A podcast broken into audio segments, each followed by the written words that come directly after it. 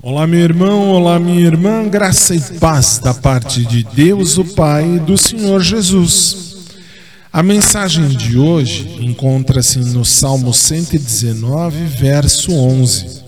Guardo no coração as tuas palavras. Que estranho paradoxo! O ateu de pensamento livre discursa violentamente e se enfurece dizendo que a Bíblia é um livro perigoso, enquanto eu vejo a palavra de Deus declarando vida para minha alma. É realmente estranho que alguns seres humanos tenham a ideia de que a palavra de Deus só pode ser abordada com medos aterrorizantes.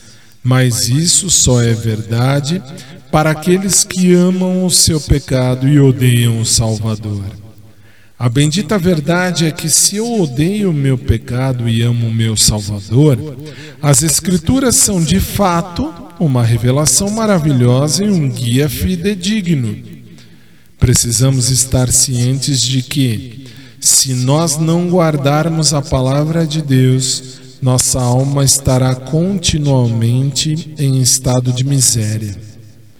Depende de nós o que desejamos sinceramente fazer com o Senhor e Sua palavra revelada?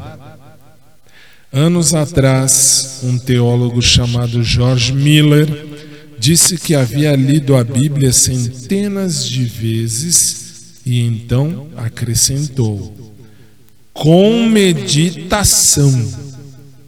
Então, leiamos a palavra, mais do que isso, devemos, na verdade, explorá-la Obrigado, Senhor Jesus, por nos dares a tua palavra, que ela não apenas ilumine o meu coração, mas suplico por aqueles que a traduzem para outras línguas, a fim de que ela possa iluminar a mente deles também.